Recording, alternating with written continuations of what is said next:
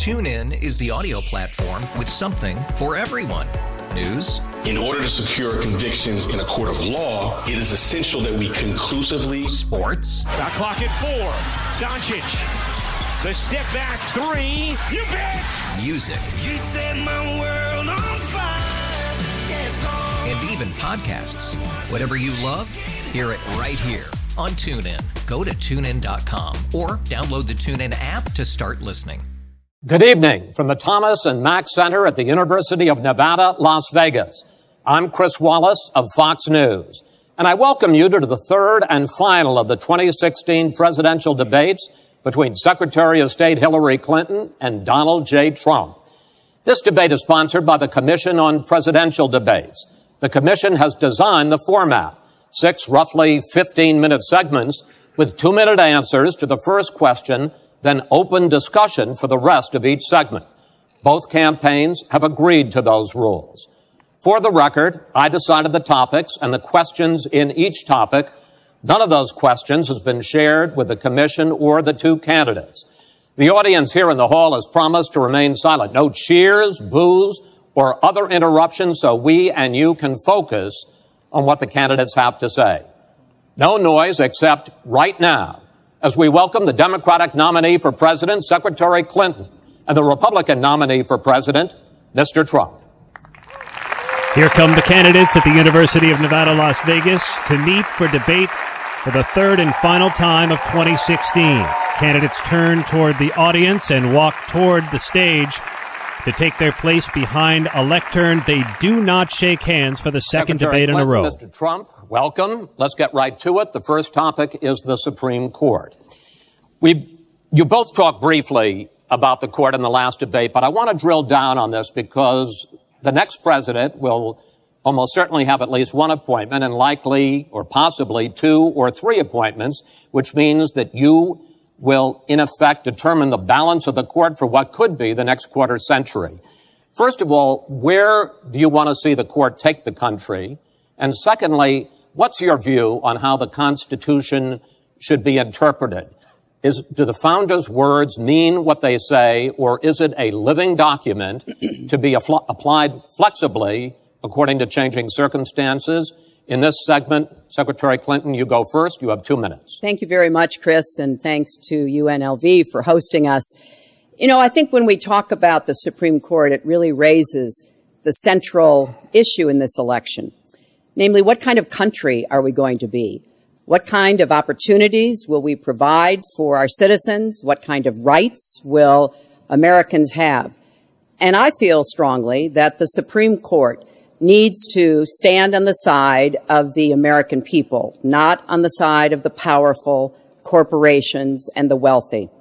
For me, that means that we need a Supreme Court that will stand up on behalf of women's rights, on behalf of the rights of the LGBT community, that will stand up and say no to Citizens United, a decision that has undermined the uh, election system in our country because of the way it permits dark, unaccountable money to come into uh, our electoral system. I have major disagreements with my opponent about these issues and others that will be before the Supreme Court. But I feel that at this point in our country's history, uh, it is important that we not reverse marriage equality, that we not reverse Roe v. Wade, that we stand up against Citizens United, we stand up for the rights of people in the workplace, that we stand up and basically say the Supreme Court should represent all of us. That's how I see the court and the kind of people that I would be looking to uh, nominate to the court uh, would be in the great tradition of standing up to the powerful, standing up on behalf of our rights as Americans.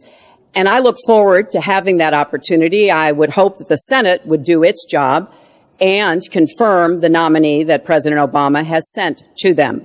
That's the way the Constitution fundamentally should operate. The President nominates and then the Senate advises and consents or not, but they go forward with the process. Secretary Clinton, thank you. Mr. Trump, same question. Where do you want to see the court take the country and how do you believe the Constitution should be interpreted? Well, first of all, it's great to be with you, and thank you, everybody. The Supreme Court, it's what it's all about. Our country is so, so, it's just so imperative that we have the right justices. Something happened recently where Justice Ginsburg uh, made some very, very inappropriate statements toward me and toward a tremendous number of people, many, many millions of people that I represent. And she was forced to apologize, and apologize she did. But these were statements that should never, ever have been made. We need a Supreme Court that, in my opinion, is going to uphold the Second Amendment and all amendments, but the Second Amendment, which is under absolute siege. Uh, I believe if my opponent should win this race, which I truly don't think will happen, uh, we will have a Second Amendment which will be a very, very small replica of what it is right now. But I feel that it's absolutely important that we uphold because of the fact that it is under such uh, trauma.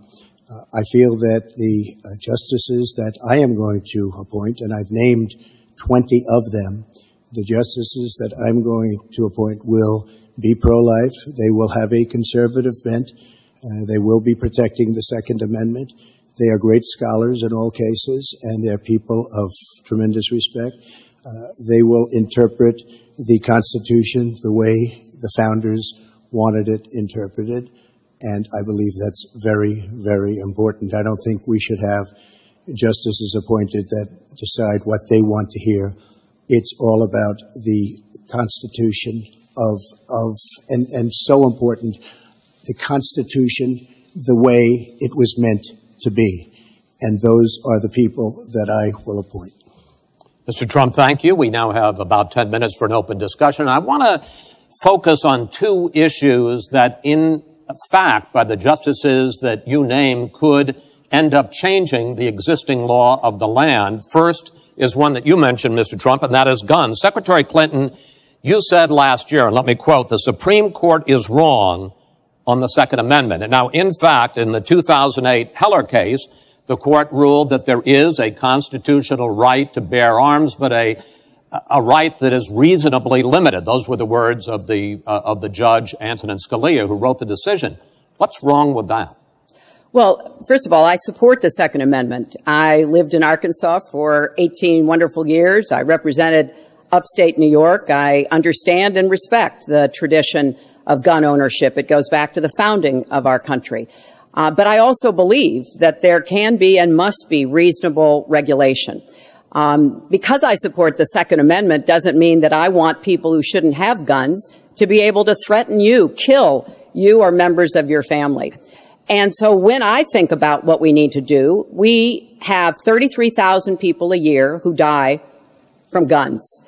I think we need comprehensive background checks, need to close the online loophole, close the uh, gun show loophole. There's other matters that I think are sensible, that are the kind of reforms that would make a difference that are not in any way conflicting with the Second Amendment. You mentioned the Heller decision, and what I was saying uh, that you referenced, Chris, was that I disagreed with the way the court applied the Second Amendment in that case, because what the District of Columbia was trying to do was to protect toddlers from guns. And so they wanted people with guns to safely store them.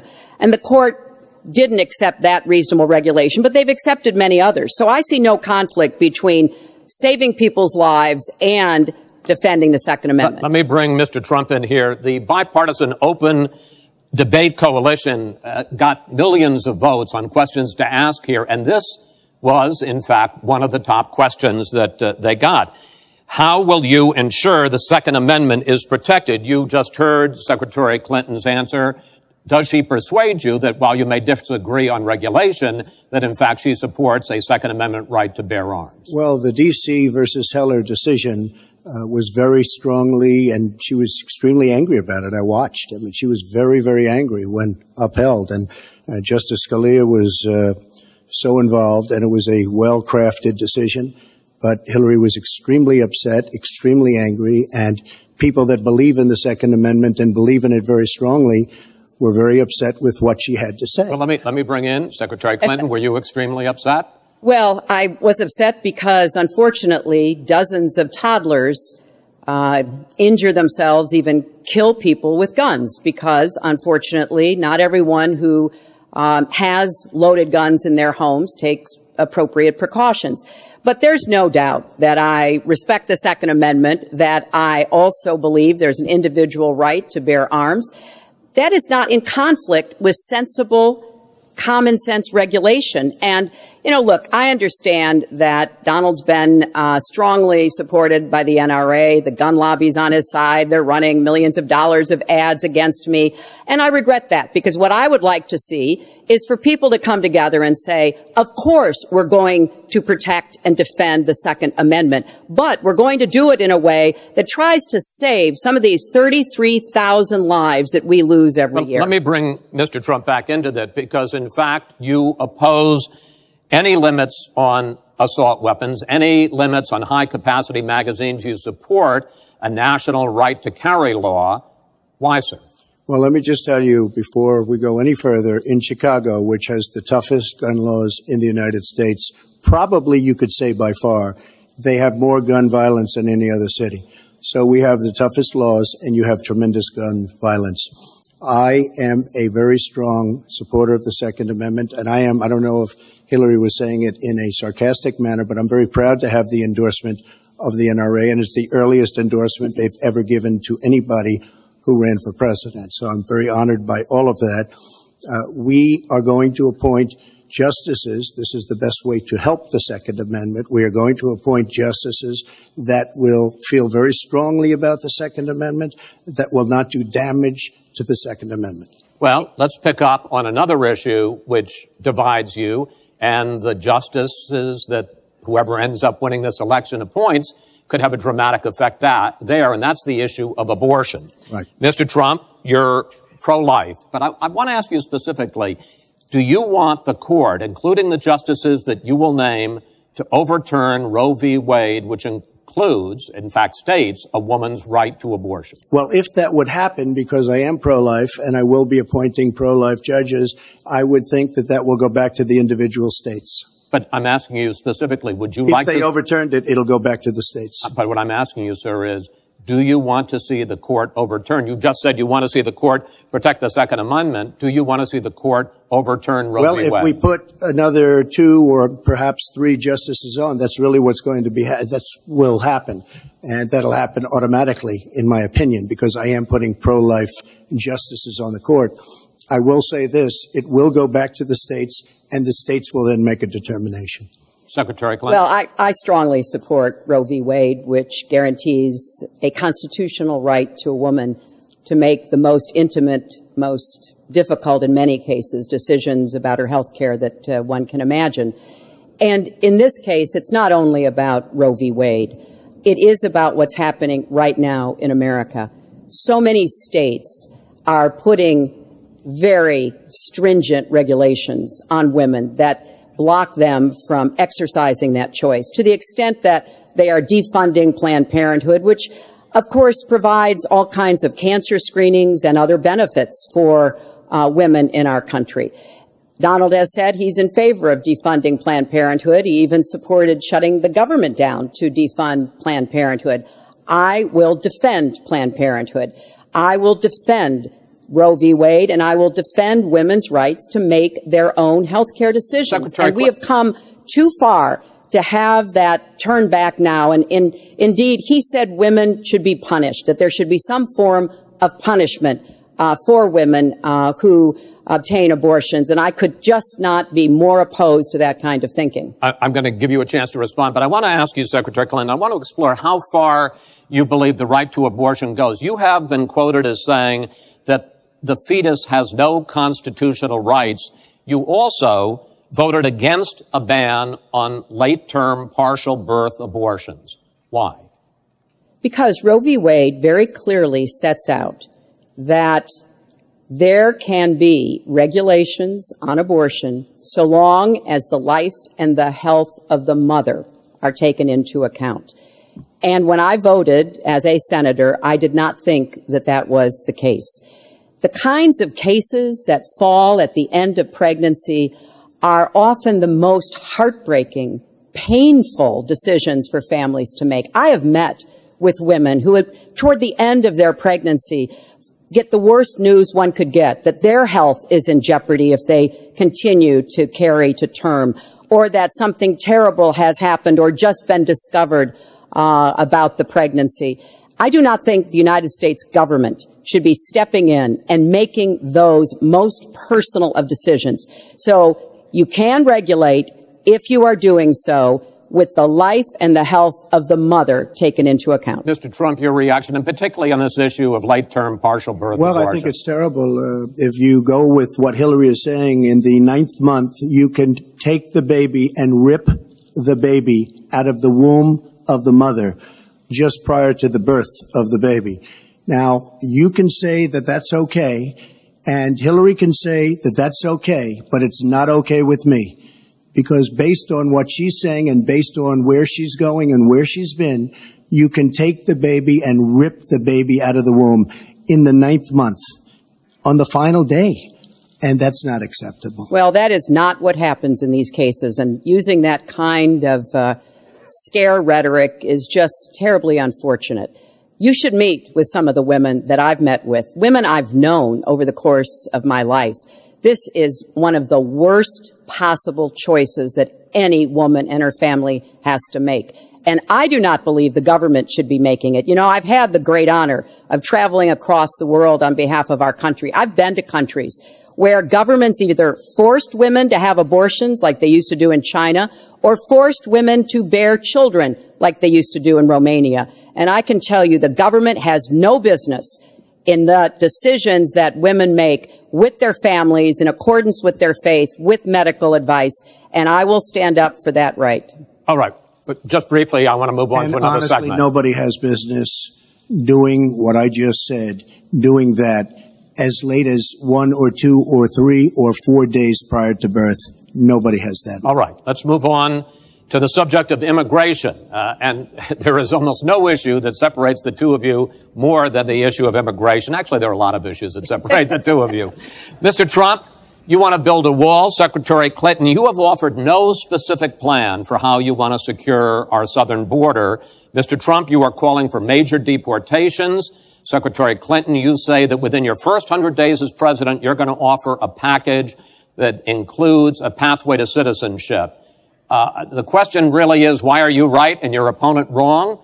Mr. Trump, you go first in this segment. You have two minutes. Well, first of all, she wants to give amnesty, which is a disaster and very unfair to all of the people that are waiting in line for many, many years. We need strong borders.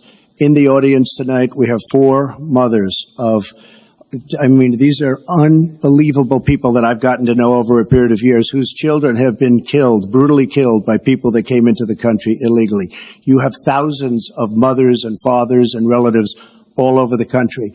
They're coming in illegally. Drugs are pouring in through the border. We have no country if we have no border. Hillary wants to give amnesty. She wants to have open borders. The border secure, as you know, the Border Patrol agents, 16,500 plus ICE last week endorsed me. First time they've ever endorsed a candidate. It means their job is tougher, but they know what's going on. They know it better than anybody. They want strong borders. They feel we have to have strong borders. I was up in New Hampshire the other day. The biggest complaint they have, it's with all of the problems going on in the world, many of the problems caused by Hillary Clinton and by Barack Obama, all of the problems, their single biggest problem is heroin that pours across our southern borders, just pouring and destroying their youth. It's poisoning the blood of their youth and plenty of other people. We have to have strong borders. We have to keep the drugs out of our country. We are, right now, we're getting the drugs, they're getting the cash. We need strong borders. We need absolute, we cannot give amnesty. Now, I want to build the wall. We need the wall. The Border Patrol, ICE, they all want the wall. We stop the drugs. We, we shore up the border. One of my first acts will be to get all of the drug lords, all of the bad ones. We have some bad, bad people in this country that have to go out. We're going to get them out. We're going to secure the border. And once the border is secured, at a later date, we'll make a determination as to the rest. But we have some bad hombres here, and we're going to get them out. Mr. Trump, thank you. Same question to you, Secretary Clinton. Basically, why are you right and Mr. Trump is wrong? Well, as he was talking, I was thinking about a young girl I met here in Las Vegas, Carla. Uh, who was very worried that her parents might be deported because uh, she was born in this country, but they were not. They work hard. They do everything they can to give her a good life. And you're right. I don't want to rip families apart. I don't want to be sending parents away from children. I don't want to see the deportation force that Donald has talked about in action in our country. We have 11 million undocumented people. They have 4 million American citizen children, 15 million people. He said as recently as a few weeks ago in Phoenix that every undocumented person would be subject to deportation. Now here's what that means. It means you would have to have a massive law enforcement presence where law enforcement officers would be going school to school, home to home, business to business, rounding up people who are undocumented. And we would then have to put them on trains, on buses to get them out of our country. I think that is an idea that is not in keeping with who we are as a nation. I think it's an idea that would rip our country apart. I have been for border security for years. I voted for border security in the United States Senate. And my comprehensive immigration reform plan, of course, includes border security. But I want to put our resources where I think they're most needed, getting rid of any violent person, anybody who should be deported, we should deport them. When it comes to the wall that Donald talks about building, he went to Mexico. He had a meeting with the Mexican president, didn't even raise it. He choked and then got into a Twitter war because the Mexican president said, we're not paying for that wall. So I think we are both a nation of immigrants and we are a nation of laws and that we can act accordingly. And that's why I'm introducing comprehensive immigration reform within the first hundred days with a path to citizenship. Thank you, Secretary Clinton. I want to follow Chris, up. I, I, think it's, I okay. think I should respond to that. First of all, I had a very good meeting with the president of Mexico. Very nice man. Uh, we will uh, be doing very much better with Mexico on trade deals, believe me. Uh, the NAFTA deal signed by her husband is one of the worst deals ever made of any kind, signed by anybody.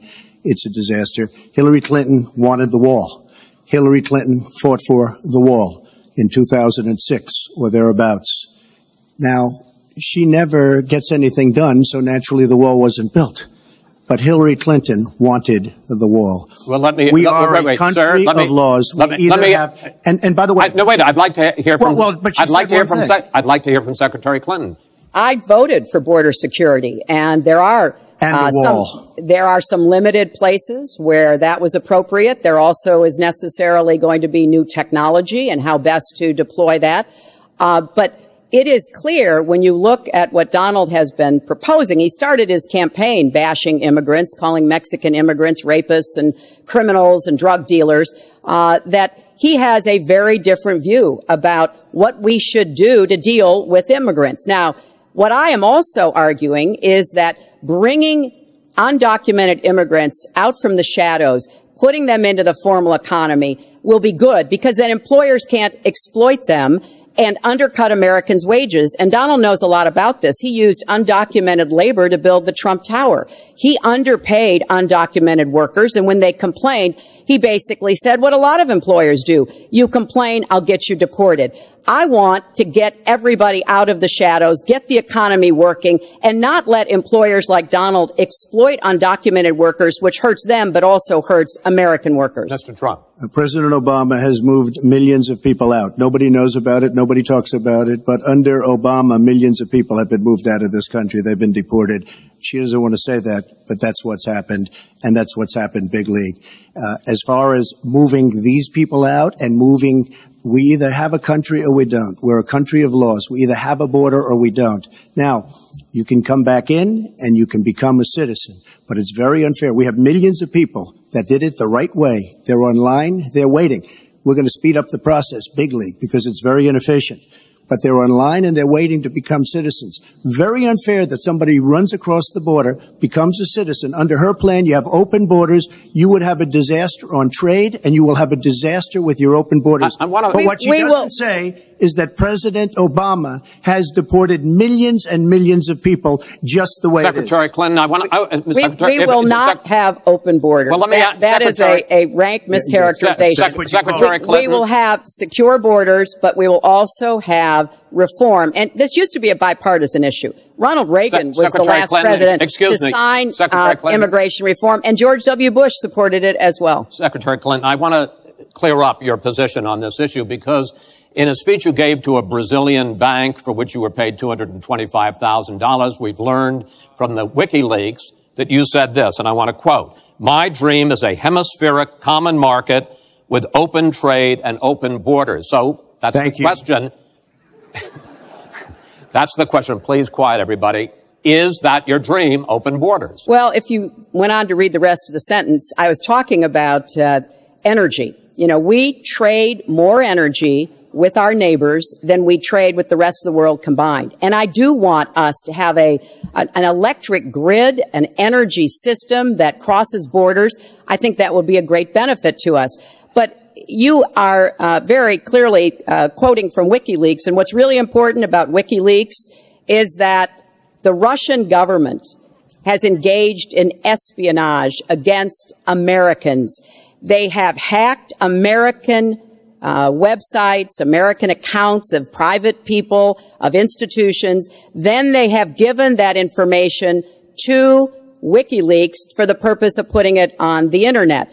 This has come from the highest levels of the Russian government, clearly from Putin himself, in an effort, as 17 of our intelligence agencies have confirmed, to influence our election. So I actually think the most important question of this evening, Chris, is finally, will Donald Trump admit and condemn that the Russians are doing this and make it clear that he will not have the help of Putin in this election, that he rejects Russian espionage against Americans, which he uh, actually encouraged in the past. Those are the questions we need answered. We've never had anything like this happen in Well- any of our elections before. That was a great pivot off the fact that she wants open borders. Okay. How did we get on to Putin? hold, hold- hold on, hold on. No, no, Hold on, wait, wait, hold on, folks, because we could. This is going to end up getting out of control. Let's try to keep it quiet, so for the candidates and for the American people. Go So oh, ahead. just to finish on the borders. Yes. She wants open borders. People are going to pour into our country. People are going to come in from Syria. She wants 550% more people than Barack Obama. And he has thousands and thousands of people. They have no idea where they come from. And you see, we are going to stop radical Islamic terrorism in this country. She won't even mention the words and neither will President Obama. So I just want to tell you, she wants open borders. Now we can talk about Putin. I don't know Putin. He said nice things about me. If we got along well, that would be good. If Russia and the United States got along well and went after ISIS, that would be good. He has no respect for her. He has no respect for our president. And I'll tell you what, we're in very serious trouble because we have a country with tremendous numbers of nuclear warheads, 1,800, by the way, where they expanded and we didn't. 1,800 nuclear warheads, and she's playing chicken. Look, Well, Putin, wait, wait, from but- everything I see, has no respect for this person. Well, that's because he'd rather have a puppet as president of No the United puppet, States. no puppet. And it's pretty clear. You're the puppet. It's pretty clear you won't admit No, that the the. Russians have engaged in cyber attacks against the United States of America, that you encouraged espionage against our people, that you are willing to spout the Putin line, sign up for his wish list, break up NATO, do whatever he wants to do, and that you continue to get help from him because he has a very clear favorite in this race. So I think that this is such an unprecedented uh, situation. We've never had a foreign government trying to interfere in our election. We have 17, 17 intelligence agencies, civilian and military, who have all concluded that these espionage attacks, these cyber attacks come from the highest levels of the Kremlin and they are designed to influence our election. I find that deeply disturbing Secretary and Clinton, I think it's She time has no idea whether it's Russia, China, or anybody else. I am else. not She quoting has myself. no idea. I am quoting Hillary, you 17, have no idea. 17 intelli- Do you doubt 17 Our- our military has and no idea. civilian agencies? Well, Yeah, I he'd doubt rather it. Believe. Vladimir Putin than the military and civilian intelligence professionals who are sworn to protect us. I find that just So- so- absolutely She doesn't Trump, like Mr. Putin because Putin Mr. has outsmarted her at every Mr. step Trump, of the way. I- I- Excuse me. Mr. Mr. Putin has Mr. Trump, outsmarted her in. Syria. Trump, he's not a potted outsmarted her here. I every do get step to, of the way. I do get to ask some questions. Yes, And I would fine. like to ask you this direct question. The top national security officials of this country do believe that Russia has been behind these hacks. Even if you don't know for sure whether they are, do you condemn any interference by Russia in the American election? By Russia or anybody else. You condemn their interference. Of course I condemn. Of course I can. I don't know Putin. I I'm have not- no idea. asking. I'm asking I never met condemn? Putin. This is not my best friend. But if the United States got along with Russia, wouldn't be so bad. Let me tell you, Putin has outsmarted her and Obama at every single step of the way. Whether it's Syria, you name it, missiles. Take a look at the startup that they signed. The Russians have said, according to many, many reports, I can't believe they allowed us to do this. They create warheads and we can't.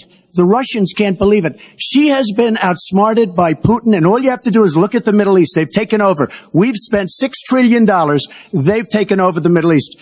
She has been outsmarted and outplayed worse than anybody I've ever seen in any government We're- whatsoever. We're a long way away from immigration, but I'm going to let you finish this topic. Well, you got I- about I- 45 seconds. Yeah, I, and she I- always will be. I, I find it uh, ironic that he's raising nuclear uh, weapons. This is a person who has been very cavalier, even casual about the use of nuclear weapons. He's advocated more countries getting them, Japan, Korea, even Saudi Arabia. He said, well, if we have them, why don't we use them? Which I think is uh, terrifying. But here's the deal. The bottom line on nuclear weapons is that when the president gives the order, it must be followed. There's about four minutes between the order being given and the people responsible for launching nuclear weapons to do so.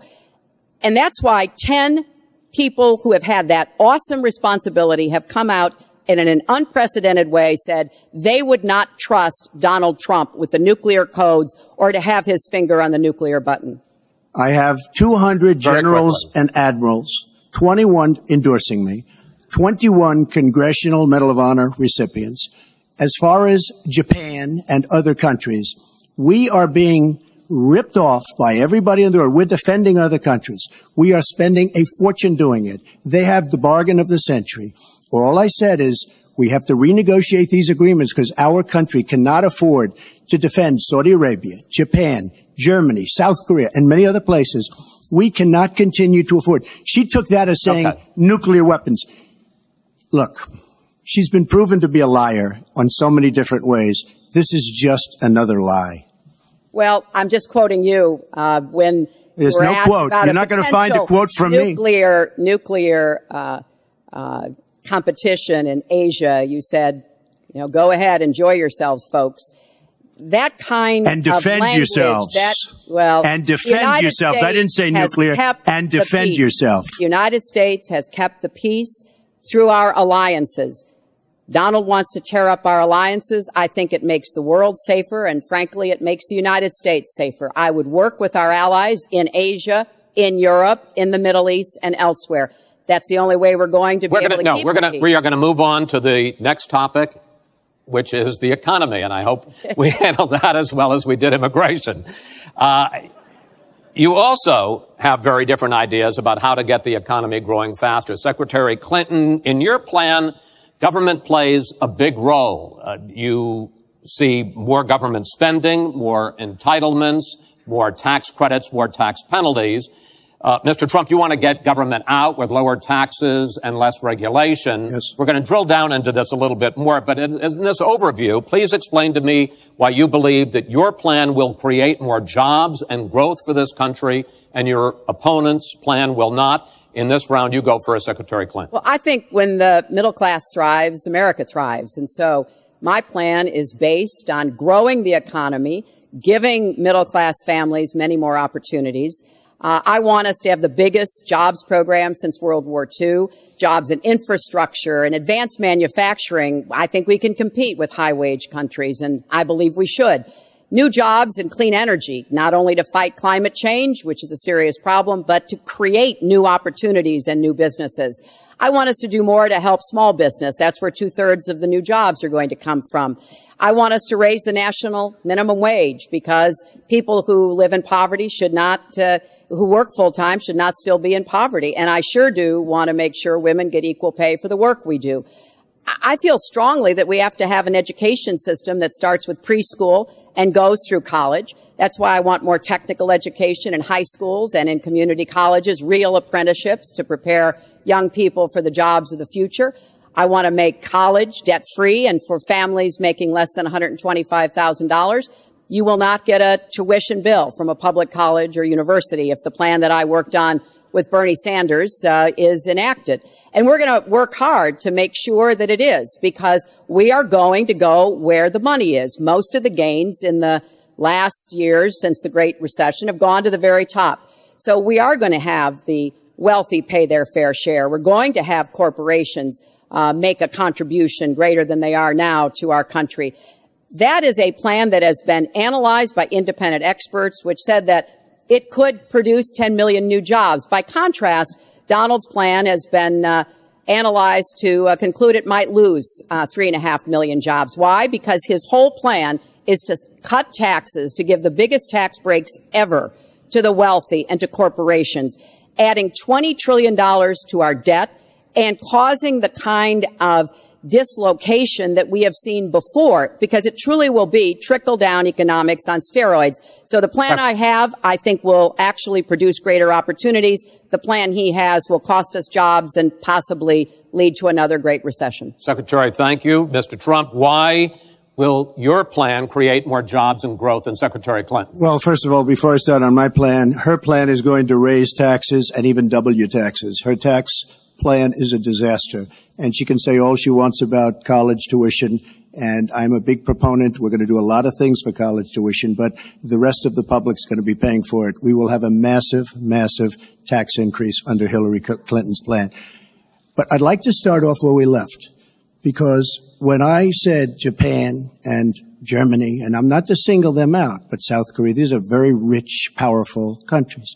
Uh, Saudi Arabia, Nothing but money. We protect Saudi Arabia.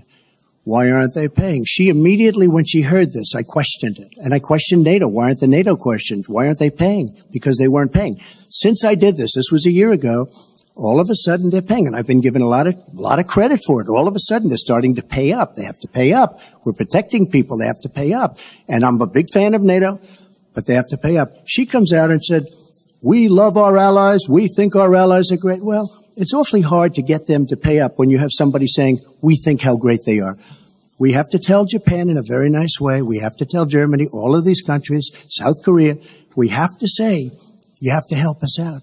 We have, during his regime, during President Obama's regime, we've doubled our national debt. We're up to $20 trillion.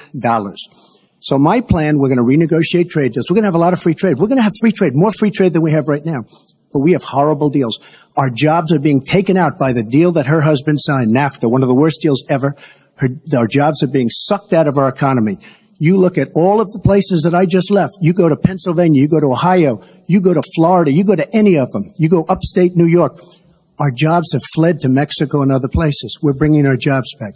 I am going to renegotiate NAFTA. And if I can't make a great deal, then we're going to terminate NAFTA and we're going to create new deals. We're going to have trade, but we're going to term, we're going to terminate it. We're going to make a great trade deal. And if we can't, we're going to do it, we're going to go a separate way because it has been a disaster. We are going to cut taxes massively. We're going to cut business taxes massively. They're going to start hiring people. We're going to bring the two and a half trillion dollars that's offshore back into the country we are going to start the engine rolling again because right now Mr. our country is dying at 1% GDP. Well, let me translate that if I can, Chris, because um, you can't. The fact is, he's going to uh, advocate for the largest tax cuts we've ever seen, three times more than uh, the tax cuts under the Bush administration. I have said repeatedly throughout this campaign, I will not raise taxes on anyone making $250,000 or less. I also will not add a penny to the debt. I have costed out what I'm going to do. He will, through his massive tax cuts, add $20 trillion to the debt. Well, he mentioned the debt. We know how to get control of the debt. When my husband was president, we went from a $300 billion deficit to a $200 billion surplus, and we were actually on the path to eliminating the national debt. When President Obama came into office, he inherited the worst economic disaster since the Great Depression. He has cut the deficit by two thirds. So yes, one of the ways you go after the debt, one of the ways you create jobs is by investing in people. So I do have investments, investments in new jobs, investments in education, skill training, and the opportunities for people to get ahead and stay ahead. That's the kind of approach Secretary. that will work. Cutting taxes on the wealthy, we've tried that. Secretary. It has not worked the way that uh, it has been Secretary promised. Clinton, I want, to, I want to pursue your plan uh, because in many ways it is similar to the Obama stimulus plan in 2009, uh, which has led to the slowest GDP growth since 1949. Correct. Thank you, sir. Uh, you told me in July when we spoke that the problem is that President Obama didn't get to do enough in what he was trying to do with his stimulus. So is your plan basically more, even more of the Obama stimulus? Well, it's a combination, Chris. And let, let me say that when you inherit the level of economic catastrophe that President Obama inherited, uh, it was a real touch and go situation. I was in the Senate before I became Secretary of State. I've never seen uh, people as physically distraught as the Bush administration uh, team was because of what was happening to the economy. I personally believe that the steps that President Obama took saved the economy. He doesn't get the credit he deserves for taking some very hard positions. But it was a terrible recession. So now we've dug ourselves out of it. We're standing, but we're not yet running.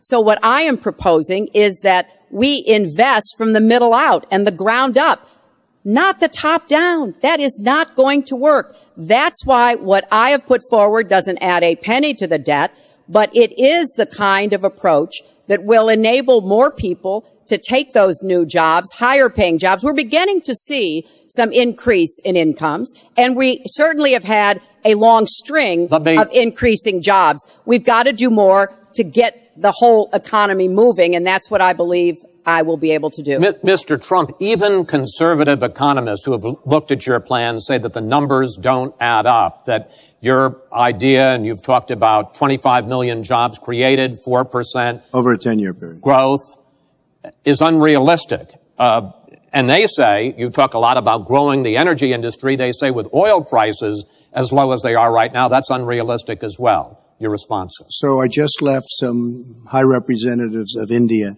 They're growing at 8%. Uh, China is growing at 7%, and that for them is a catastrophically no, low number. We are growing. Our last report came out, and it's right around the 1% level, and I think it's going down. Last week, as you know, la- at the end of last week, they came out with an anemic jobs report, a terrible jobs report. In fact, I said, is that the last jobs report before the election? Because if it is, I should win easily. It was so bad. The report was so bad. Look, our country is stagnant. We've lost our jobs. We've lost our businesses. We're not making things anymore, relatively speaking. Our product is pouring in from China, pouring in from Vietnam, pouring in from all over the world. I've visited so many communities. This has been such an incredible education for me, Chris. I've gotten to know so many, I've developed so many friends over the last year, and they cry when they see what's happened. I passed factories that were thriving 20, 25 years ago, and because of the bill that her husband signed and she blessed 100%, it is just horrible what's happened to these people in these communities. Now she can say that her husband did well, but boy did they suffer as NAFTA kicked in because it didn't really kick in very much, but it kicked in after they left. Boy did they suffer. That was one of the worst things that's ever been signed by our country. Now she wants to sign Trans-Pacific Partnership, and she wants it. She lied when she said she didn't call it the gold standard in one of the debates. She totally lied. She did call it the gold standard, and they actually fact-checked, and they said I was right. I was so I, I. I want to give you a chance to, to briefly speak to that, and then I want to pivot to one sixth And that of the will be as bad as NAFTA. which is Obamacare. But go ahead. Well, briefly. First, let me let me say number one. Uh, when I saw the uh, final agreement for TPP, I said I was against it. It didn't meet my tests. I've had the same tests. Does it create jobs, raise incomes, and further our national security? I'm against it now. I'll be against it after the election. I'll be against it when I'm president. There's only one of us on this stage who's actually shipped jobs to Mexico because that's Donald. He's shipped jobs to 12 countries, including Mexico. But he mentioned China. And, you know, one of the biggest problems we have with China is the illegal dumping of steel and aluminum into our markets. I have fought against that as a senator. I've stood up against it as Secretary of State. Donald has bought Chinese steel and aluminum. In fact, the Trump hotel right here in Las Vegas was made with Chinese steel. So he goes around with crocodile tears about how terrible it is, but he has given That's- jobs to Chinese steel workers, not American steel Mr. workers. Trump? That's the kind Well- of well, approach just say- that let me is just just not going to work. It We're going to pull the country together. We're going to have trade agreements that we enforce. That's why I'm going to have a trade prosecutor for the first time in history. And we're going to enforce those agreements. And we're going to look for businesses uh, to help Clinton? us by buying American products. Ahead, I Mr. ask Trump. a simple question. She's been doing this for 30 years. Why the hell didn't you do it over the last 15, 20 years? You You know, were I very voted- much involved. Excuse me. My turn. You were very much involved in every aspect of this country. Very much. And you do have experience. I'd say the one thing you have over me is experience, but it's bad experience because what you've done has turned out badly. For 30 years, you've been in a position to help. And if you say that I use steel or I use something else, I make it impossible for me to do that. I wouldn't mind. The problem is you talk, but you don't get anything done, Hillary. You don't.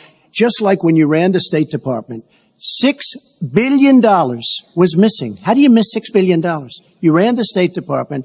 Six billion dollars was either stolen. They don't know. It's gone. Six billion dollars. If you become president, this country is going to be in some mess. Believe me. Well, first of all, what he just said about the State Department is not only untrue, it's been debunked numerous times. Uh, but I think it's really an important issue. He raised the 30 years of experience. So let me just talk briefly about that.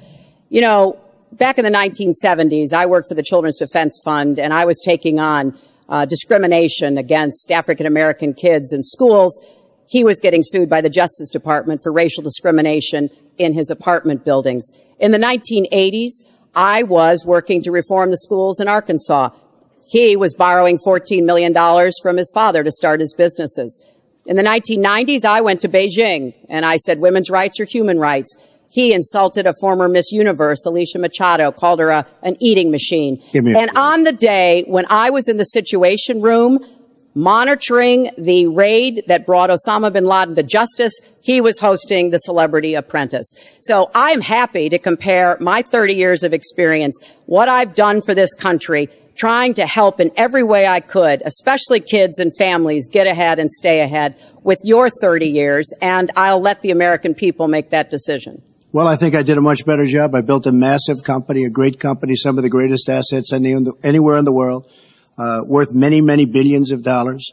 Uh, I started with a $1 million loan. I agree with that. It's a $1 million loan, but I built a phenomenal company. And if we could run our country the way I've run my company, we would have a country that you would be so proud of. You would even be proud of it. And frankly, uh, when you look at her real record, Take a look at Syria. Take a look at the migration. Take a look at Libya. Take a look at Iraq.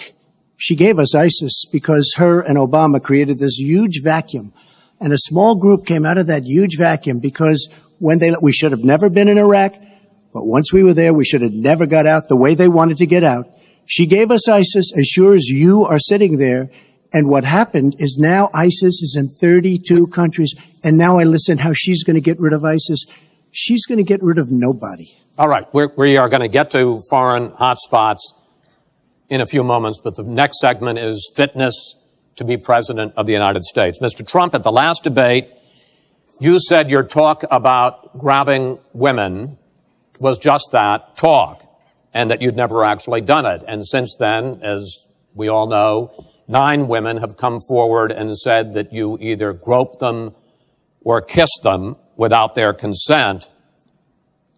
Why would so many different women from so many different circumstances over so many different years, why would they all in this last couple of weeks make up, you deny this, why would they all make up these stories? And since this is a question for both of you, Secretary Clinton, Mr. Trump says what your husband did and that you defended was even worse. Mr. Trump, you go first. Well, first of all, those stories have been largely debunked. Uh, those people, I don't know those people. I have a feeling how they came. I believe it was her campaign that did it. Just like if you look at what came out today on the clips, where I was wondering what happened with my rally in Chicago and other rallies where we had such violence. She's the one in Obama that caused the violence. They hired people, they paid them $1,500, and they're on tape saying, be violent, cause fights, do bad things. I would say the only way, because those stories are all totally false. I have to say that. And I didn't even apologize to my wife, who's sitting right here, because I didn't do anything. I didn't know any of these women. I didn't see these women. These women, the woman on the plane, the woman, I think they want either fame or her campaign did it. And I think it's her campaign because what I saw what they did, which is a criminal act, by the way, where they're telling people to go out and start fistfights and start violence. And I'll tell you what, in particular in Chicago, people were hurt and people could have been killed in that riot. And that was now all on tape, started by her. I believe, Chris, that she got these people to step forward.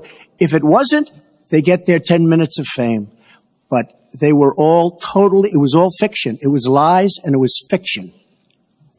Well, Secretary Clinton. At, at the last debate, we heard Donald talking about what he uh, did to women. And after that, a number of women have come forward uh, saying that's exactly what he did to them. Now, what was his response? Well, he held a number of big rallies where he said that he could not possibly have done uh, those things to those women because they were not attractive enough for I, I did uh, not them say to be that. assaulted. I did not say that. In fact, he went on What- to say Her two, her two minutes, sir, her two minutes. but did he- not It- say that. it's her two minutes. He went on to say, uh, look at her.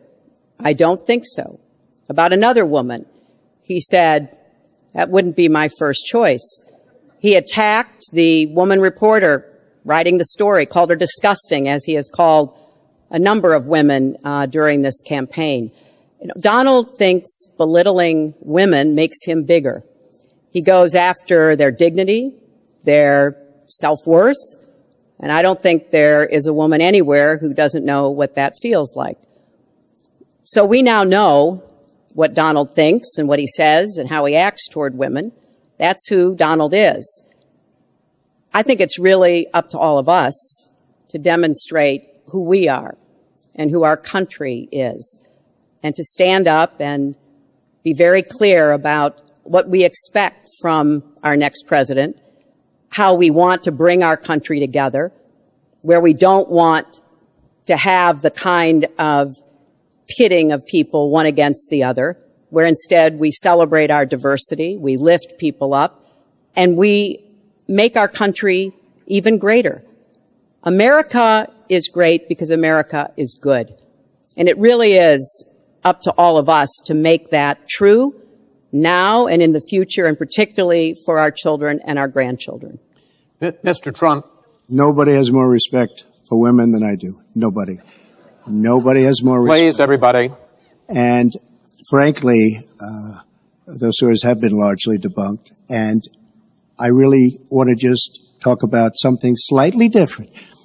She mentions this, which is all fiction, all fictionalized, probably or possibly started by her and her very sleazy campaign.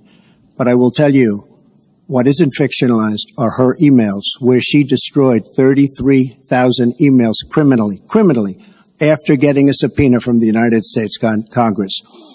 What happened to the FBI? I don't know. We have a great general, four-star general, today. You read it in all the papers, going to potentially serve five years in jail for lying to the FBI. One lie. She's lied hundreds of times to the people, to Congress, and to the, to the FBI. He's going to probably go to jail. This is a four star general.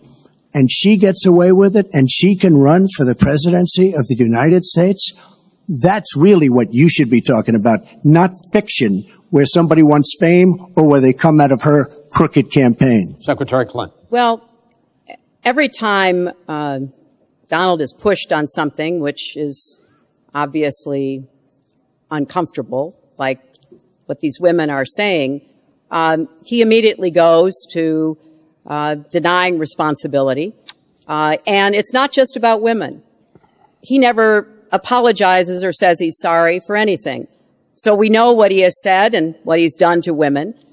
But he also went after a disabled reporter, mocked and mimicked him on Wrong. national television. He went after Mr. and Mrs. Khan, the parents of a young man who died serving our country, a Gold Star family because of their religion. He went after John McCain, a prisoner of war, said he prefers people who aren't captured. He went after a federal judge born in Indiana, but who Donald said couldn't be trusted to try the fraud and racketeering case against Trump University because his parents were Mexican. So it's not one thing. This is a pattern, a pattern of divisiveness, of a very dark and in many ways dangerous vision of our country where he incites violence, where he applauds people who are pushing and pulling and punching at his rallies. That is not who America is. And I hope that as we move in the last weeks of this campaign, more and more people will understand what's at stake in this election. It really does come down to what kind of country we are going to have. So sad when she talks about violence at my rallies, and she caused the violence. But- it's on tape.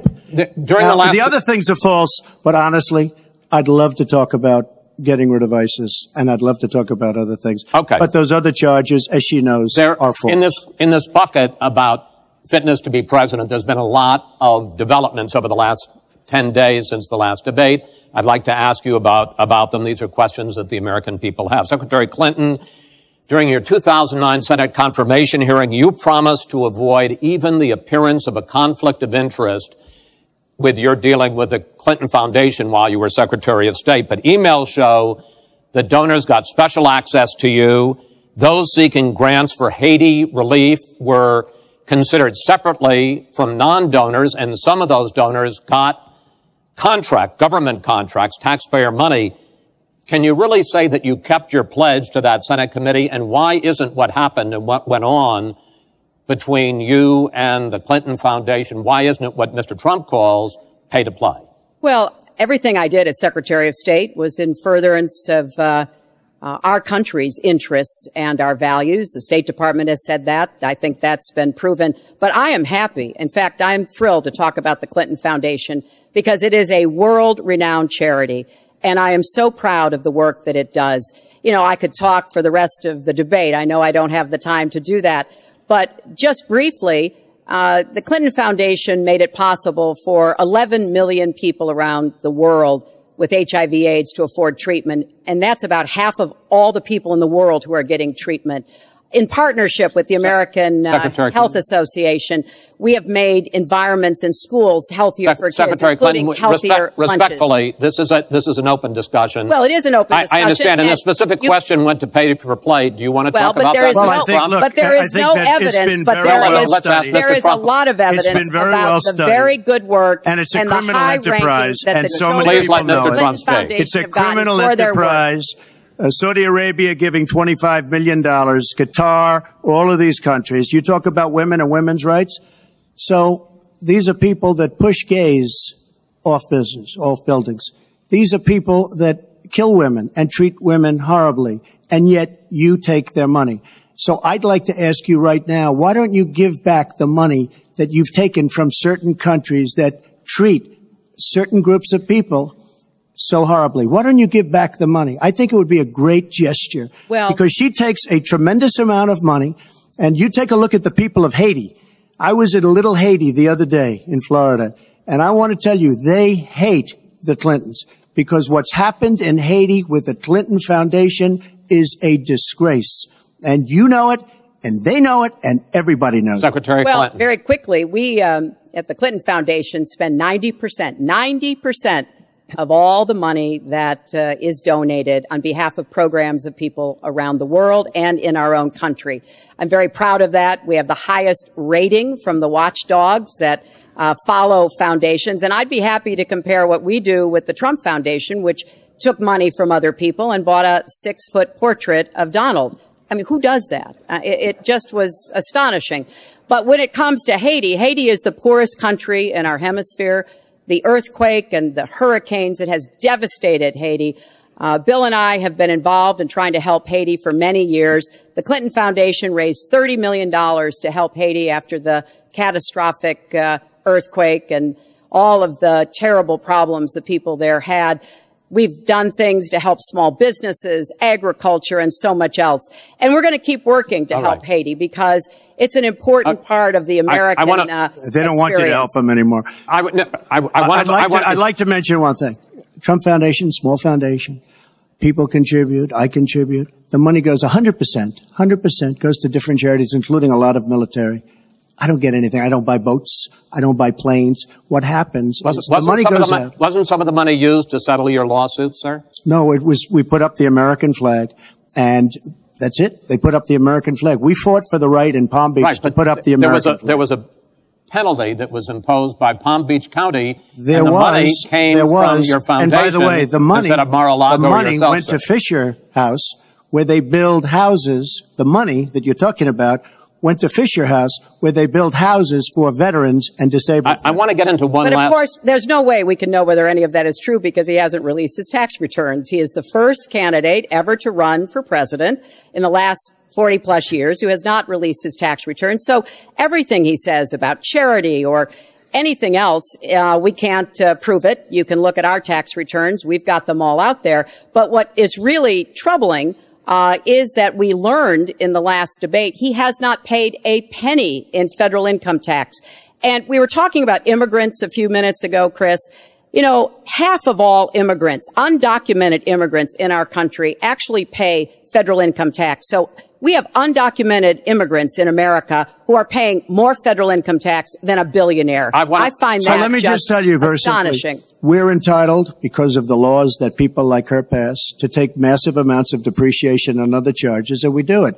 And all of her donors, just about all of them, I know Buffett took hundreds of millions of dollars, uh, Soros, George Soros, took hundreds We- of millions we- of dollars. Let me just explain. Wait, wait, all no, of her we- we donors, this- most of her donors Mr. Trump, have done the same thing we- as I did. okay. Well, and you know what you we- should have done? folks, we heard and this you know, in- Hillary, what you should have done? You should have changed the law when you were a United States Senator. If you don't we like heard it. this- Yeah. Because your donors and your special interests are doing the same thing as I do, except even more so. Well, you, you know- should have changed the law, but you won't change the law because you take in so much money. I mean, I sat in my apartment today on a very beautiful hotel down the street known as Trump. Made with Chinese steel. But I will tell you, I sat there, I sat there watching ad after ad after ad, false ad, all paid for by your friends on Wall Street that gave so much money because they know you're going to protect them.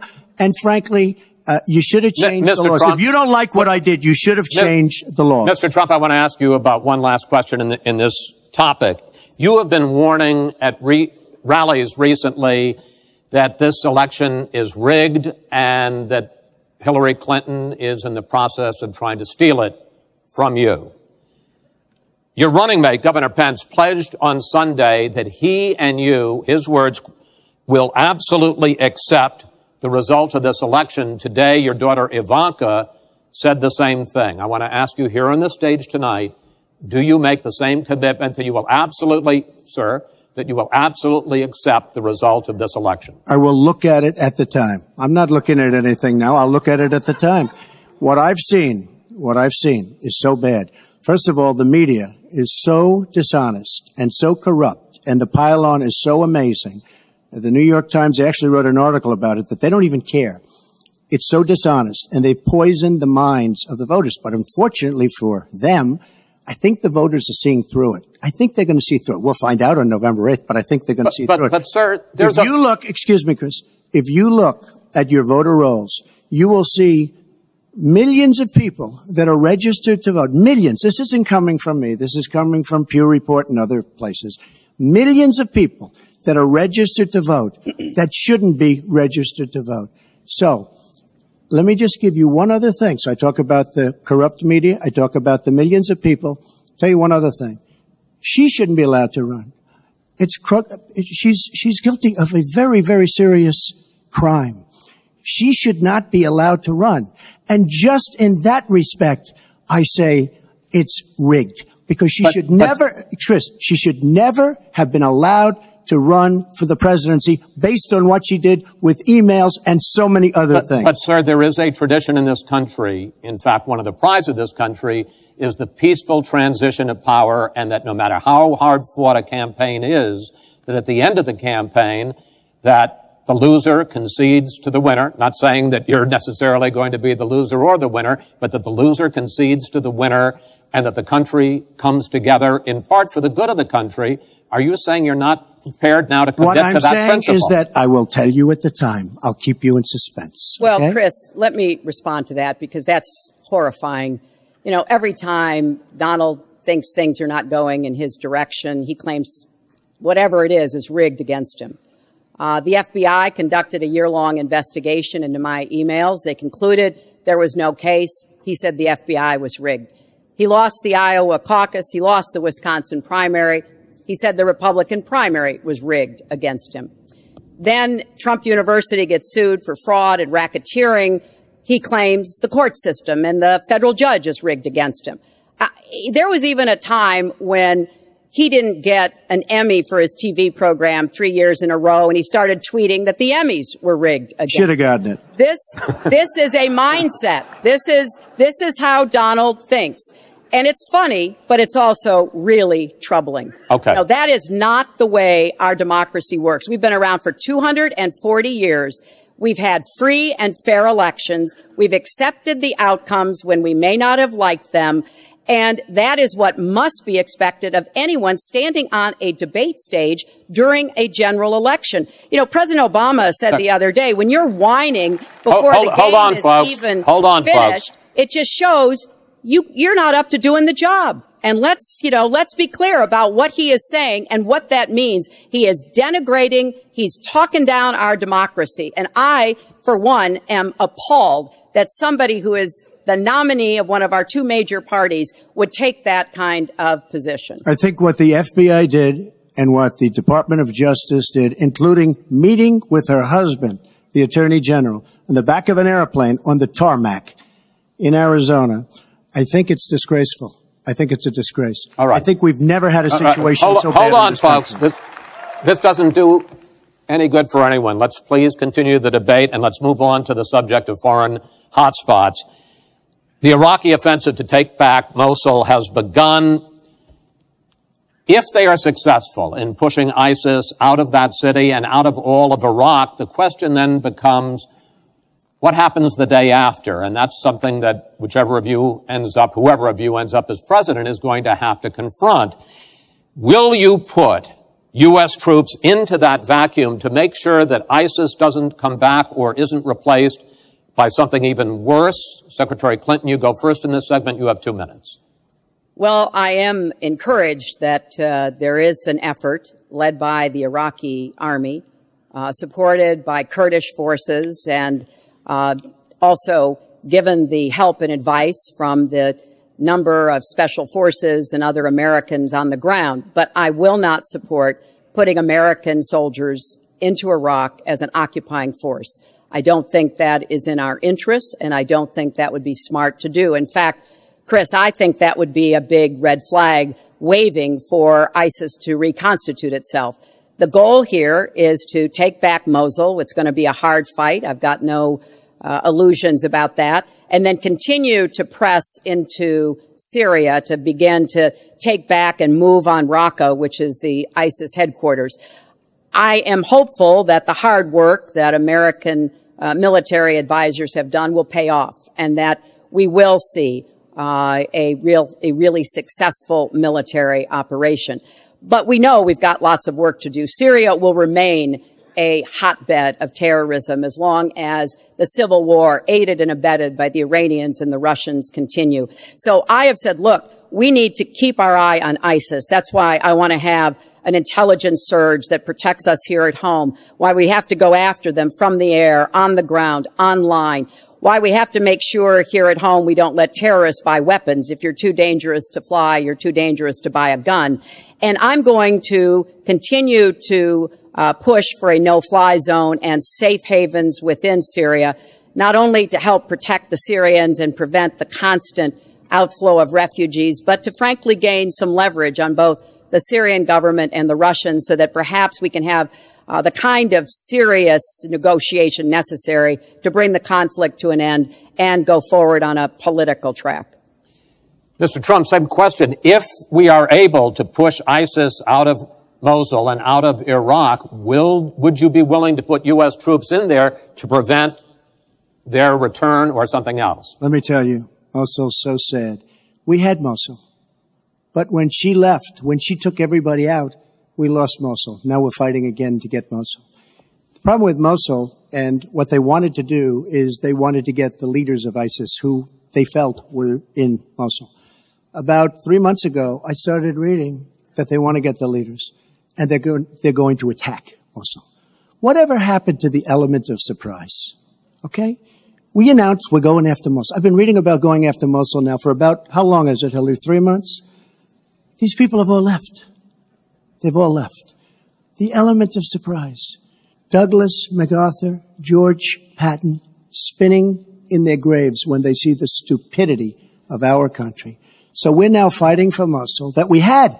All she had to do is stay there. Now we're going in to get it. But you know who the big winner in Mosul is going to be after we eventually get it? And the only reason they did it is because she's running for the office of president. And they want to look tough. They want to look good. He violated the red line in the sand.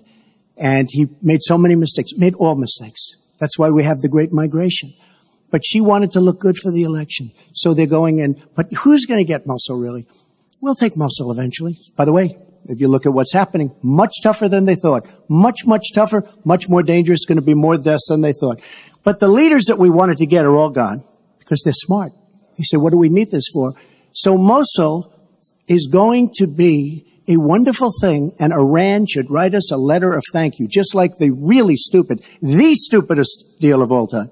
A deal that's going to give Iran absolutely nuclear weapons. Iran should write us yet another letter saying thank you very much. Because Iran, as I said many years ago, Iran is taking over Iraq, something they've wanted to do forever, but we've made it so easy for them. So we're now going to take Mosul, and you know who's going to be the beneficiary? Iran. Boy, are they making, I mean, they are outsmarting. Look, you're not there. You might be involved in that decision, but you were there when you took everybody out of Mosul and out of Iraq. You shouldn't have been in Iraq but you did vote for it. You shouldn't have been in Iraq, but once you were in Iraq, you should have Sir, never left the way. The point is, the big winner is going to be Iran. Well, you know, once again, uh, Donald is implying that he didn't support the invasion of Iraq. I said it was a mistake. I've said that years ago. He has consistently denied what is Wrong. a very clear fact that Wrong. before the invasion, he supported it. And, you know, I just want everybody to go Google it. Google Donald Trump Iraq and you will see the dozens of sources which verify that he was for the invasion of Iraq. Wrong. And you can actually hear the audio of him saying that. Now, why does that matter? Well, it matters because he has not told the truth about that position. I guess he believes it makes him look better now to contrast with me because uh, I did vote for it. But what's really important here is to understand all the interplay. Mosul is a Sunni city. Mosul is on the border of Syria. And yes, we do need to go after Baghdadi, and uh, just like we went after uh, bin Laden uh, while you were doing Celebrity Apprentice, and we brought him to justice. We need to go after the leadership, but we need to get rid of them, get rid of their fighters. They're estimated several thousand fighters in Mosul. They've been digging underground. They've been prepared to defend. It's going to be tough fighting. But I think we can take back Mosul and then we can move on into Syria and take back Raqqa. This is what we have to do. I'm, I'm just amazed that he seems to think that the Iraqi government and our allies and everybody else launched uh, the attack on Mosul to help me in this election. But that's how Donald thinks. You know, he always Let is me- looking for some. Chris, we don't conspiracy. gain He anything. has all the Iran is taking over Iraq. Secretary Clinton, And Iran is taking over Iraq. We don't theories, gain Secretary which Clinton, he's been we would've spewing gained if they did it for by surprise. quite Wait, wait, wait. Secretary Clinton, it's an open says he- discussion. he's- Let- he says Secretary- he We would have gained if now, they did it by Secretary, surprise. please They let did Mr. Trump speak. He's unfit, Go ahead. and he proves it every No, time. you he are the one that's unfit. You know, WikiLeaks just actually came out. John Podesta said some horrible things about you, and boy, was he right. He said some beauties. And you know, Bernie Sanders, uh, he said you have bad judgment. You do. And if you think that going into Mosul, after we let the world know we're going in, and all of the people that we really wanted, the leaders, they're all gone. If you think that was good, then you do. Now, John Podesta said you have terrible instincts. Bernie Sanders said you have bad judgment. I agree with both. Well, you should ask Bernie Sanders who he's supporting for president, and he has said, Which is as a he big has mistake. campaigned for me around the country, you are the most dangerous person to run for president in the modern history of America. I think he's right. Let's turn to Aleppo. Mr. Trump, in the last debate, you were both asked about the situation in the Syrian city of Aleppo, and I want to follow up on that because you said several things in that debate which were not true, sir. You said that Aleppo has basically fallen. In fact, there, in fact, there It's are. a, it's a catastrophe. I It is mean, a it's catastrophe, but there, there are a quarter. Have you seen it? Have you seen it? sir, Have you seen what's happened sir, to Aleppo? If I may finish my question. Okay, so it hasn't fallen. Take a look at it. Well, there are a quarter of a million people still living there and being slaughtered. That's right. You and, also and said- they are being slaughtered Yes. because of bad decisions. Uh, if I may just finish here.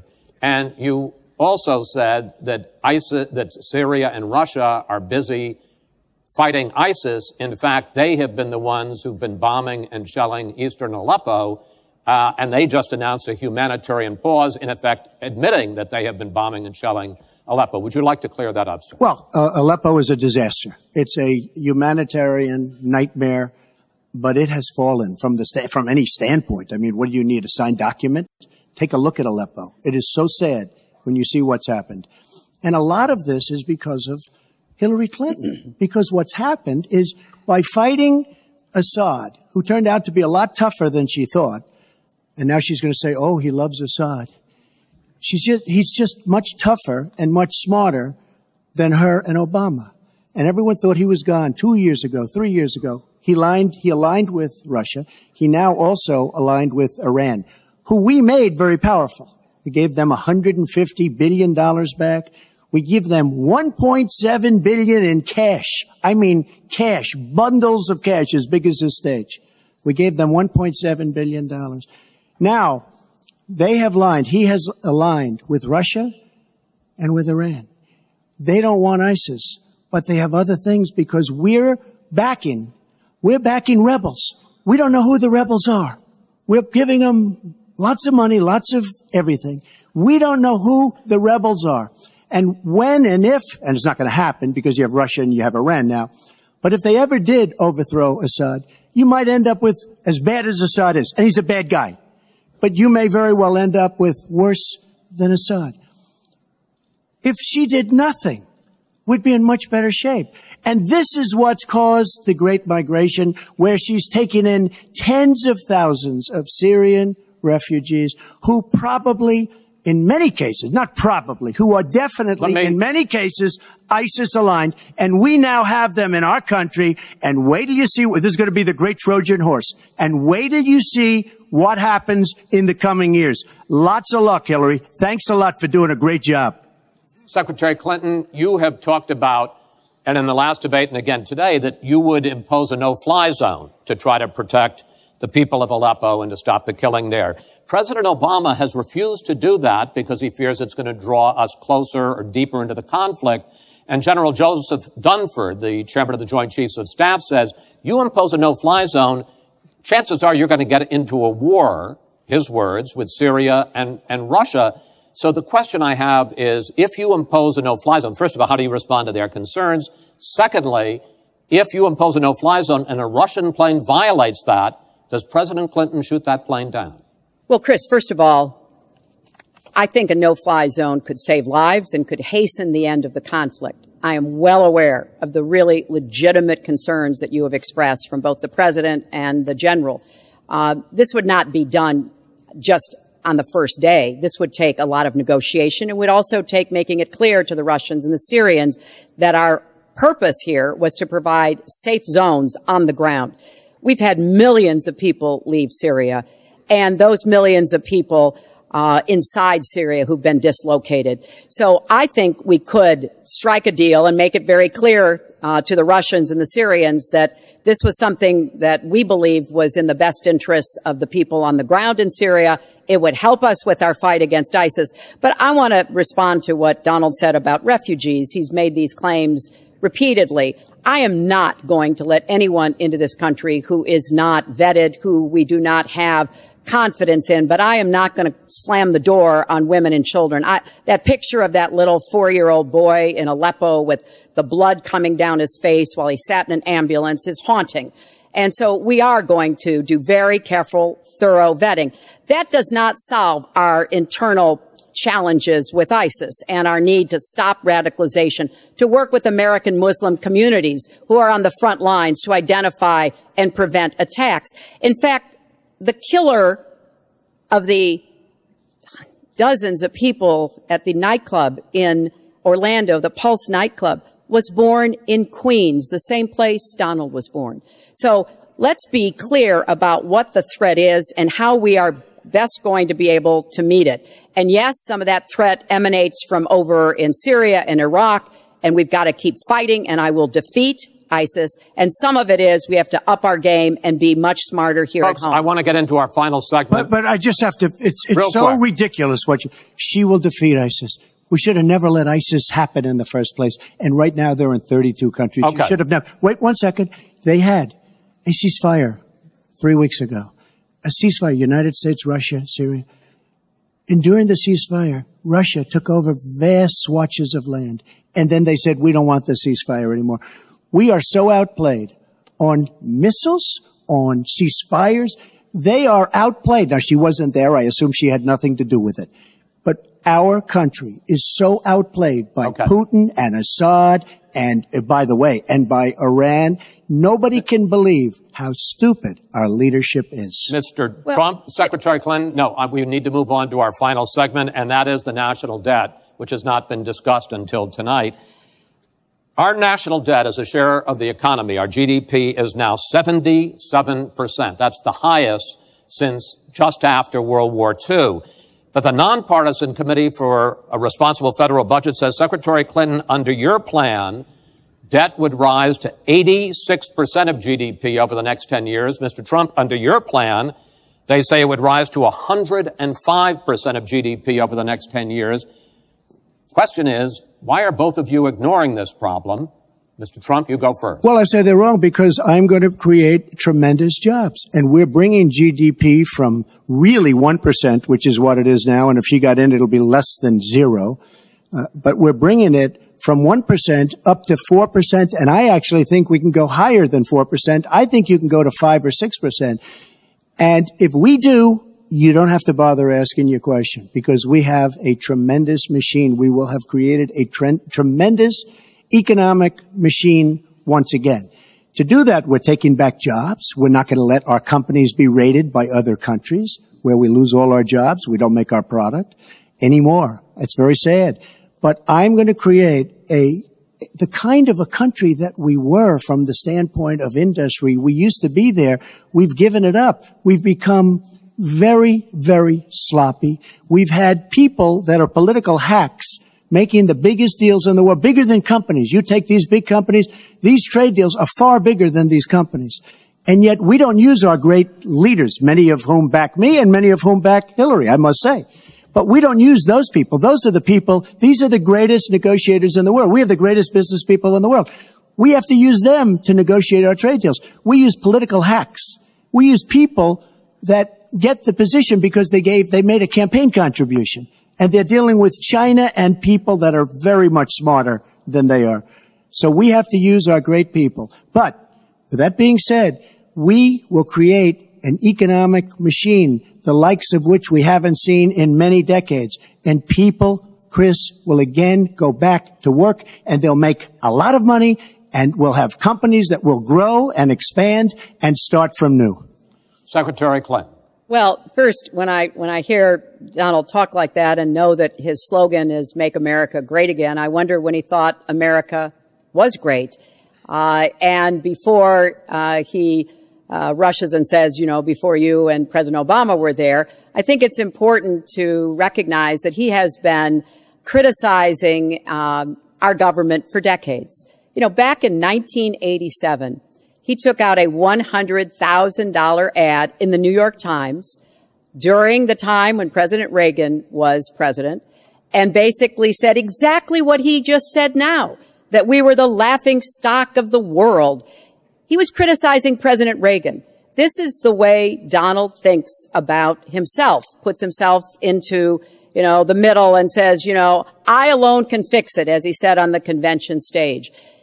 But if you look at the debt, which is the issue you asked about, Chris, I pay for everything I'm proposing. I do not add a penny to the national debt. I take that very seriously because I do think it's one of the issues we've got to come to grips with. So when I talk about how we're going to pay for education, how we're going to invest in infrastructure, how we're going to get the cost of prescription drugs down, and a lot of the other issues that people talk to me about all the time, I've made it very clear we are going where the money is. We are going to ask the wealthy and corporations to pay their fair share. And there is no evidence whatsoever that that will slow down or diminish our growth. In fact, I think just the opposite. We'll have what economists call middle out growth. We've got to get back to rebuilding the middle class, the families of America. That's where growth will come from. That's why I want to invest in you. I want to invest in your family. And I think that's the smartest way to grow the economy, to make the economy fairer. And we just have a big disagreement about this. It may be because of our experiences. You know, he started off with his dad as a millionaire. I, uh, wait, wait, I started off heard, with my dad as a before, small Hillary. businessman. We've heard this before. I think it's, Secretary you know, Clinton. it's a difference that affects how we see the world and what we want to do with the economy. Time. Thank you, Hillary. I, Could I just respond? Well, no, well, no. Because sir, I because did disagree with Ronald Reagan very strongly on trade. I disagreed with him. We should have been much tougher on trade even then. I've been waiting for years. Nobody okay. does it right. And frankly, now we're going to do it right. All right. I, the one last area I want to get into with you in this debate is the fact that the biggest driver of our debt is entitlements, which is 60% of all federal spending. Now, the Committee for Federal uh, Responsible Federal Budget has looked at both of your plans, and they say neither of you has a a serious plan that is going to solve the fact that, that Medicare is going to run out of money in the 2020s, Social Security is going to run out of money in the 2030s, and at, at that time, recipients are going to take huge cuts in their benefits. So, in effect, the final question I want to ask you in this regard is, and let me start with you, Mr. Trump, would President Trump make a deal to save Medicare and Social Security that included both tax increases and benefit cuts, in effect, a grand bargain on entitlements? I'm cutting taxes. We're going to grow the economy. It's going to grow at a record rate. But that's not going to help on no, entitlements. It's going to totally help you. And one thing we have to do, repeal and replace the disaster known as Obamacare. It's destroying our country. It's destroying our businesses, our small business, and our big businesses. We have to repeal and replace Obamacare. You take a look at the kind of numbers that that will cost us in the year 17. It is a disaster. If we don't repeal and replace, now it's probably going to die of its own weight, but Obamacare has to go. It's, the premiums are going up 60, 70, 80%. Next year they're going to go up over 100%. And I'm really glad that the premiums have started. At least the people see what's happening because she wants to keep Obamacare and she wants to make it even worse. And it can't get any worse. Bad health care at the most expensive price. We have to repeal and replace Obamacare. And Secretary Clinton, same question, because at this point, Social Security and Medicare are going to run out. The trust funds are going to run out of money. Will you, as president, entertain, will you consider a, a grand bargain, a deal that includes both tax increases and benefit cuts to try to save both programs? Well, Chris, I am on record as saying that we need to put more money into the Social Security Trust Fund. That's part of uh, my commitment to raise taxes on the wealthy. My Social Security payroll contribution will go up, as will Donald's, assuming he can't figure out how to get out of it. Uh, but what we want to do is to replenish the Social Security Trust Fund by making sure that we have sufficient resources, and that will come from either raising the cap and or finding other ways to get more money into it. I will not cut benefits. I want to enhance benefits for low income workers and for women who have been disadvantaged by the current social security system. But what Donald is pr- proposing with these massive tax cuts will result in a $20 trillion additional national debt. That will have dire consequences for Social Security and Medicare. And I'll say something about the Affordable Care Act, which he wants to repeal. The Affordable Care Act extended the solvency of the Medicare Trust Fund. So if he repeals it, our Medicare problem gets worse. What we need to do is go Your after the long-term health care drivers. We've got to get costs down, increase value, emphasize wellness. I have a plan for doing that, and I think that we will be able to get entitlement spending under control by with more resources and this is- smarter decisions. This is the final time, probably to both of your delight, that you're going to be on the stage together in this campaign.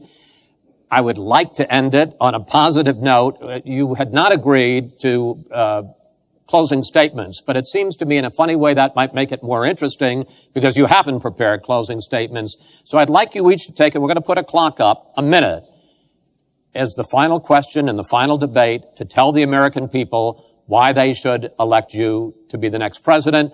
This is another new mini segment. Secretary Clinton, it's your turn to go first. Well, I would like to um, say to everyone watching tonight uh, that I'm reaching out to all Americans, Democrats, Republicans, and Independents, because we need everybody to help make our country what it should be, to grow the economy, to make it fairer, to make it work for everyone.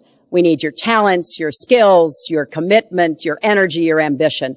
You know, I've been privileged to see the presidency up close. And I know the awesome responsibility of protecting our country and the incredible opportunity of working to try to make life better for all of you. I have made the cause of children and families uh, really my life's work. That's what my mission will be in the presidency. I will stand up for families against powerful interests, against corporations. I will do everything that I can to make sure that you have good jobs with rising incomes, that your kids have good educations from preschool through college. I hope you will give me a chance to serve as your president. Secretary Clinton, thank you. Mr. Trump, She's raising the money from the people she wants to control. Doesn't work that way. But when I started this campaign, I started it very strongly. It's called Make America Great Again. We're going to make America great. We have a depleted military. It has to be helped, has to be fixed. We have the greatest people on earth in our military. We don't take care of our veterans. We take care of illegal immigrants, people that come into the country illegally better than we take care of our vets. That can't happen. Our policemen and women are disrespected. We need law and order, but we need justice too. Our inner cities are a disaster. You get shot walking to the store. They have no education. They have no jobs. I will do more for African Americans and Latinos than she can ever do in 10 lifetimes. All she's done is talk to the African Americans and to the Latinos. But they get the vote and then they come back. They say, we'll see you in four years. We are going to make America strong again and we are going to make America great again. And it has to start now. We cannot take four more years of Barack Obama. And that's what you get when you get her. thank you both.